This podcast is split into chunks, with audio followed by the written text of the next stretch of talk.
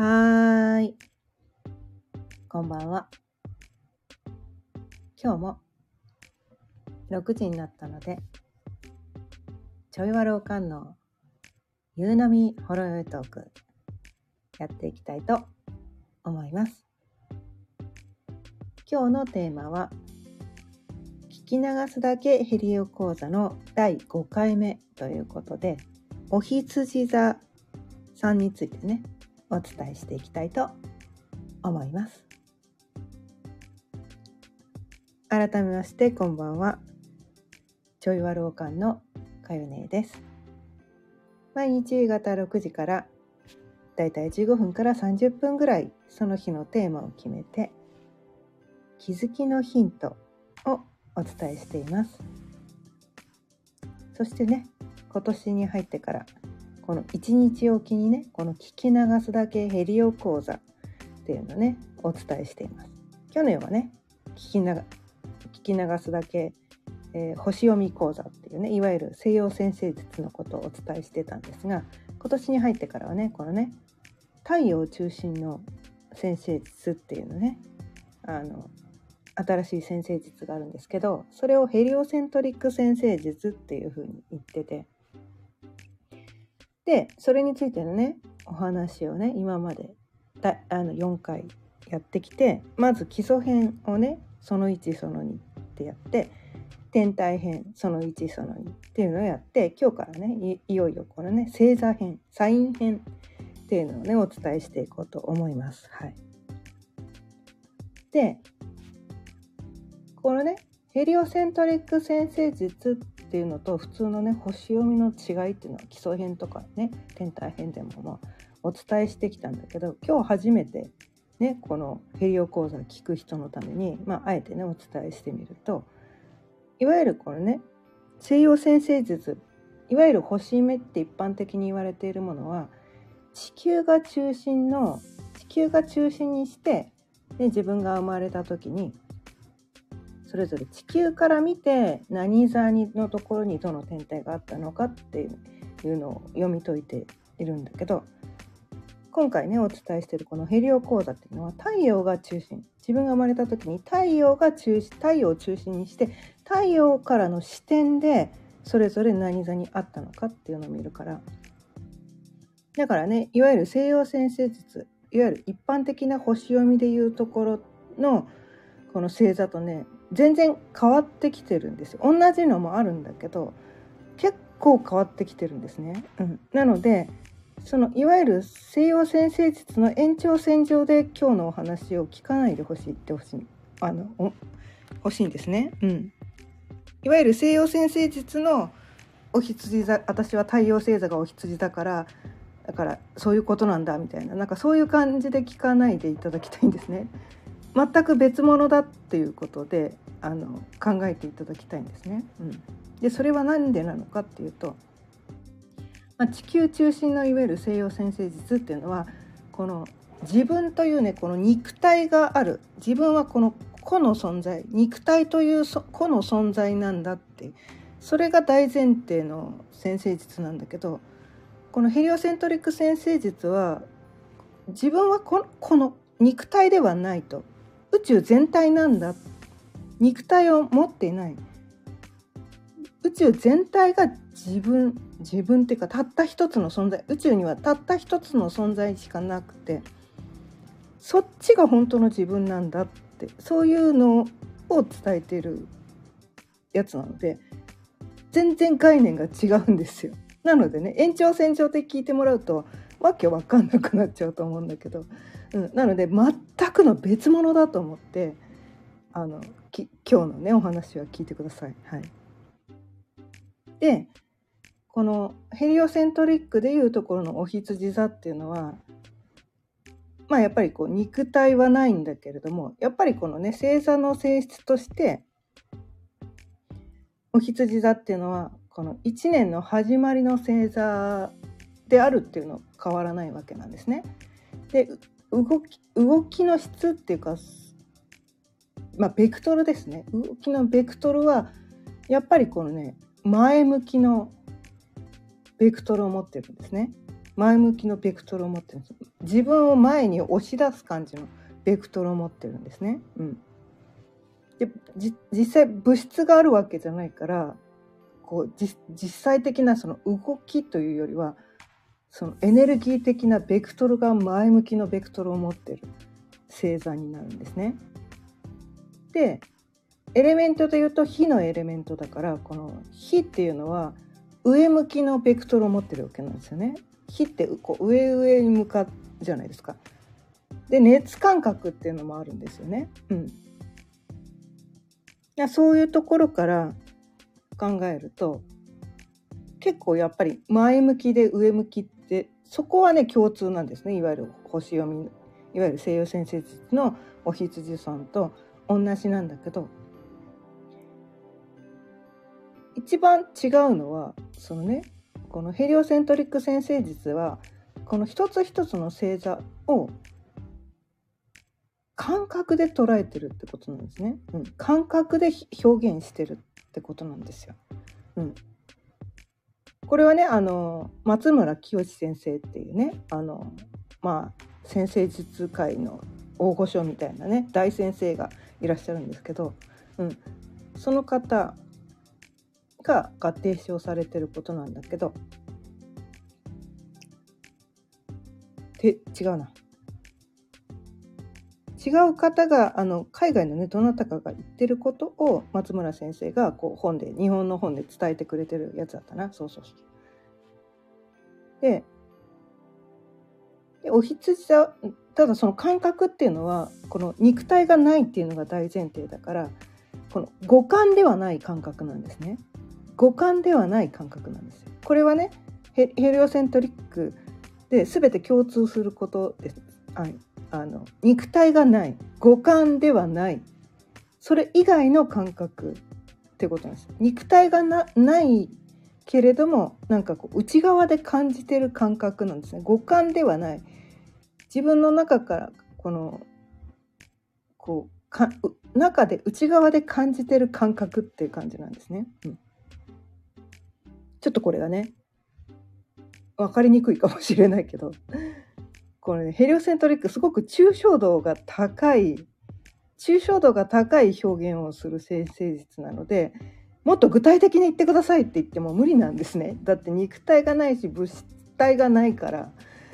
具体的に落とし込めない占星術なんですよ、うん、それはね感覚で受け取ってほしいんだけど、うん、でその感覚がねお羊座はどういう感覚なのかっていうと、自我感覚ってやつなんですよ。自我感覚っていわゆるねエゴともまたちょっと違うんですよね、うん、エゴいわゆるこう自分の肉体が自分だと思ってるっていうそっちの勘違いのことをこうエゴとかね自我とか言うんだけど、ちょっとねだからねここで言う自我感覚っていうのといわゆるエゴっていうのとちょっと違うんだけど、これをどういう表現で言うかっていうと、肉体はないけど確かに自分がいるっていうこの存在感覚っていうのに私は近いのかなって思ってるんだけど、確かに自分は存在してるみたい、肉体はないけど存在してるっていうその感覚のことなんですね。で肉体はないけど存在してて、このベクトルが前向きで上向きだっていうもうすっごい抽象的な表現で全然わかりませんっていう人がたくさんいるっていうのを重々承知でお伝えしてます、はい、そういう感覚のそれがお羊座のエネルギーってことなんですね、うん、でそれぞれねこのねヘリオセントリックのチャートの中でそれぞれのね天体、どの天体がそのお羊座にあるかによってその感覚が違ってくるってことなんですよね、うん、でまず太陽が中心で、まずはこうね水星に立ち寄ってくる。水星でまず人生の方向性を決めるっていうね、なんかそういうことをやってくる。で彗星がお羊だってことはだから結局なんていうのかな、1年の始まりの星座で自分はいるけどもう他者はまあいないわけなんですね。前例もないわけです。1年の始まりだからね、うん、1年の始まりで前と上しか見てないんですね。前と上しか見てない、ね、自分がいるっていう感覚だけがあって前と上しか見ていない中でとりあえずこう動くみたいなね、とりあえず方向を決めるみたいな、こう一番なんかこう難しいみたいなね、何も参考にできないわけなんです。何も参考にできない、何も前例がない、自分が新しく始める、だそういう中で方向性を決める、なんかそういうことなので直感に頼らざるを得ないみたいな、これだみたいなね、これだみたいな感じで、そこに対してこういう理由だからとかそういうのは一切ないんですよ。お羊座の場合はね、理由とか関係ないんです。それがないのがお羊座のエネルギーだからね、1年の最初で一番最初に始めるときはもうとりあえず前と上しか見てなくて、とりあえず出るみたいな、とりあえず動くみたい なんかそういう感じのエネルギーの中でとりあえず方向を決める、ようわからんけどこっちがいいのかどうかも全然わかんないけどとりあえずこっちみたいなそこにね理由はないみたいな、なんとなく勘みたいな、なんかそんな感じでね方向性を決める。それは彗星がね、ヘリオチャートで彗星がお羊座にある人、多分そんな感じでなんか動き出す人なんじゃないかなみたいな、方向性決める人で生まれてきた。でその次に金星ね、金星はこうね自分の内側でこうなんていうかな、こう楽しむことは何でもかんでも楽しむんではなくて、クリエイティブなことですね。自分が想像するようなことに対して内側で感じる喜びみたいなものが金星のエネルギーだから、それがお羊座にあるってことは、そのなんていうのかな、誰もやったことがないことを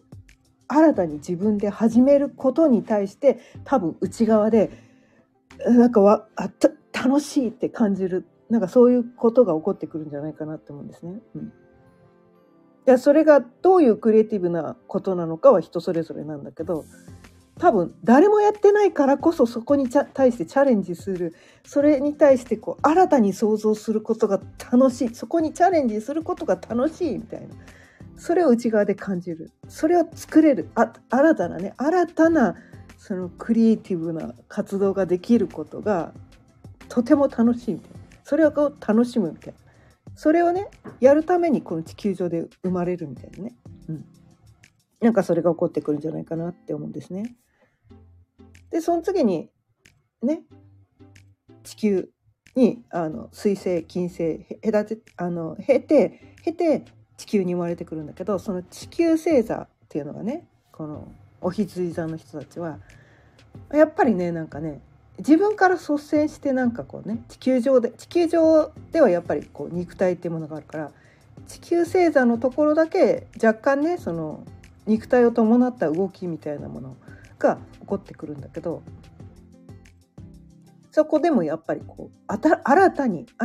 自分から始めるってことなんですよね。誰かの真似をするとかはないわけなんですね、うん、お羊座の場合ね、あの人があれをやってるからそれを真似しようとかはなくて、誰かの言いなりになってねこれをやりなさいって言われたからやりますって、それはお羊座ではない、自分がそれをやるみたいな、それをだからなんていうかな、トップバッターをやるとかね、うん、地球星座だけは若干目に見えてくるようなことだったりするから、地球上でやることだからね、うん、自分が率先してやること、トップバッターでやること、誰もやってないことをこうなんかこうやること、それをやるために地球で生まれてくるみたいな、それをやりたくて生まれてくるってことなんですよね、うん、でもほら始めたりするのが好きなだけだから、それをなかなか継続するのはできなかったりもするかもしれないけど、でもそれでいいんです。お羊座さんは始める人だからね、トップバッター切る人だから、あとはねその続く人がいるからね、うん、そっちに任せればよくてとりあえずこう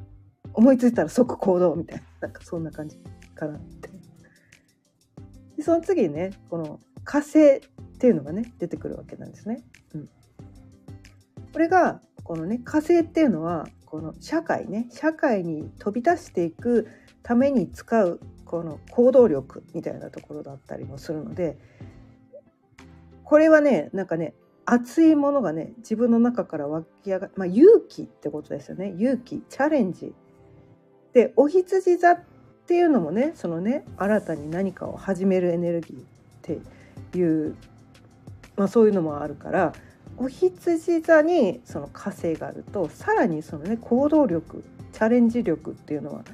まあすごいことになって、他の人が誰も勇気がなくてできないようなことをなんかこう社会にこう打ち出していくっていうことが、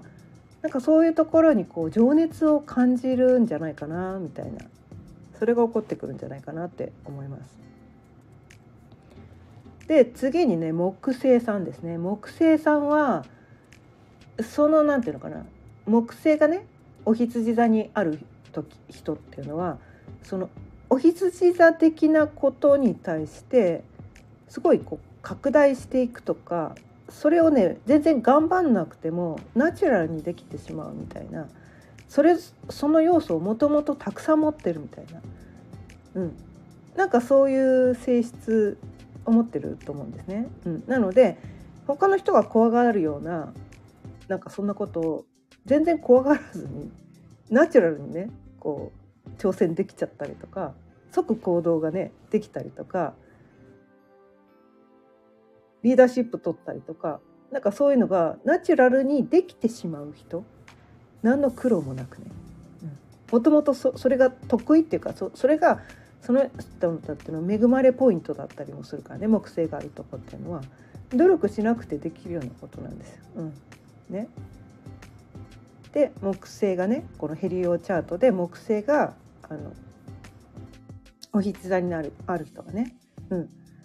なんかそこがね得意っていうか、なんかね、うん、努力しなくてできるから得意って認識すらないかもしれないね、うん、認識すらないかもしれないようなこと、うん、でなんでみんなできないんだろうぐらいに思ってるかもしれないけどいや木星がね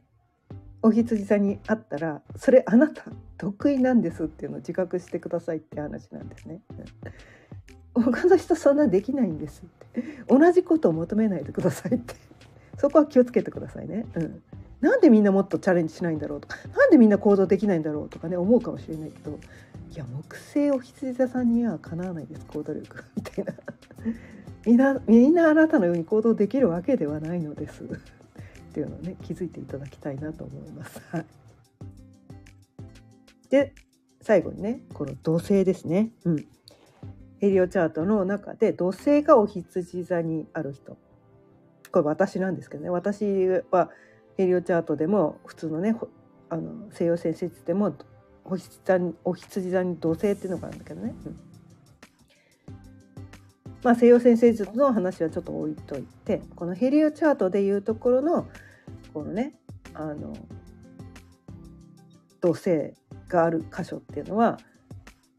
まあ、それをねこうなんていうかな、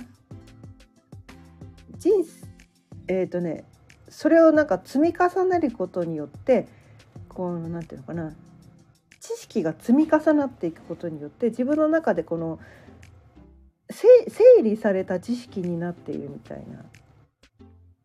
なんかそんなことだったりとか、あとは土星っていうのはこの人生のねこの晩年期、老年期っていうのかな、うん、なんかそういう時期に、まあ、どういう状態になってるかみたいな、なんかそんなところだったりもするので、うん、まあ老後みたいな感じかな、うん、まあ社会生活を引退して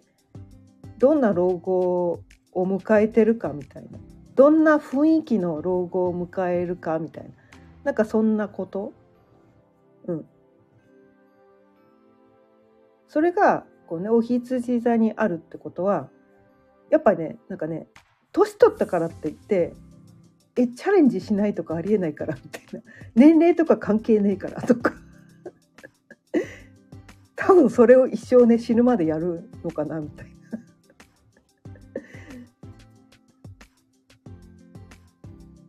普通はね、この何歳だから、もうこういうのはね、もう年だし、こういうのはやらないみたいなね、そういう人が多い中で、土星がね、ヘリオチャートの場合ですよ。ヘリオチャートにの土星がお羊座にある場合、こう多分死ぬまでね、なんかね、あ、なんかこれ思いついちゃった、これやってみたいとか言ったらそれ やりだすとかね、なんかまあこの自我感覚っていうのと、まあ、自分がいるみたいな、自分が率先してこれをやってみたいみたいな、なんかそういう前向き上向きのエネルギーを死ぬ瞬間まで持ち続けるのがこのね、ヘリオチャートの土星お羊座さんなのかなっていうことなんですね。でこれをね知って私笑いました。私がね、そのね、土星がね、ヘリオチャートでお羊座にあるから、確かにそんな気しかしないって思ったの。笑っちゃったのね。確かに私死ぬ瞬間まで、あ、なんかこれ面白そうみたいな、なんかこう思いついちゃってピーンときちゃって、もうそれやらずにはこう死ねないみたいな感じになって、私本当に死ねるのかなとか思っちゃったの。人生ってほら、なんかこれ楽しい、死んでる場合じゃないみたいな、それが楽しい方向に、なんかこれやったら面白そうみたいな、なんかそれを思いついちゃったから、ちょっとなんか死んでる場合じゃないとか言って、なんか死ぬ間際に なんかそれをやってて、私誰よりも長生きするんじゃないかなみたいな、ちょっと面倒くせえ年寄りになりそうだなとかね思っちゃったんですよね。まあそういう面倒くさい年寄りになるのも面白いかなみたいなね感じで思って、まあこれね、土星お羊座にある人がね、私と全く同じような感じで出てくるとは限らないんだけど、人それぞれね、そのね、現れ方っていうのが違うんですね。ただエネルギー的にはやっぱりこのね、前向き、ベクトルが前向きと上向き、そのベクトルだけはイコールなんですね。そこだけなんです。それと自我感覚、その3つだけなんですよ。共通点というのはね、自分がやってる、自分が存在してるみたいな、自分がここに存在して前に向かってる、上に向かってるっていう、そういう感覚があるっていうのがこのね、ヘリオのねお羊座ってやつで、まあいわゆるね、西洋占星術のお羊座と全然違うわけではないんだけど、もっと表現方法が抽象的になってくるんですね。なので個人でその現れ方っていうのは個人で結構違ってくると思うんですよ。で共通点はこのね、前向き上向き自我感覚、これだけです。キーワードはこの3つだけですここからね、あなたの中のですね、そのそれぞれのね、天体がどの天体がお羊座にあるのかによってね、あなたのね、そのね、個性っていうのがどういうふうに現れて、地球上で何をするために生まれてきたのかっていうのをね、こうね、参考にしていただければなと思います。ということで今日もね、20分過ぎたので、そろそろ終わりにしていきたいと思います。今日は聞き流すだけヘリオ講座の第5回目ということで、お羊座編をお伝えしてみました。今日も聞いてくださってありがとうございました。毎日夕方6時からだいたい15分から30分ぐらい、その日のテーマを決めて、気づきのヒントをお伝えしています。今年に入ってからね、このね、1日おきに聞き流すだけヘリオ講座っていうのをね、始めているので、もしね、これから先もね、このヘリオ講座ってのはヘリオセントリック占星術っていうのをね、それについてね、ご説明をねお伝えしてるんですけど、もしね今日の音声を聞いていただいてなんかヘリオセントリックってちょっと面白いかも、いわゆるね西洋先生術とちょっと違うけどなんか面白そうかもしらんってもし思っていただけたら、ぜひチャンネルのフォローやいいねボタンもよろしくお願いいたします。それではまた明日、さようなら。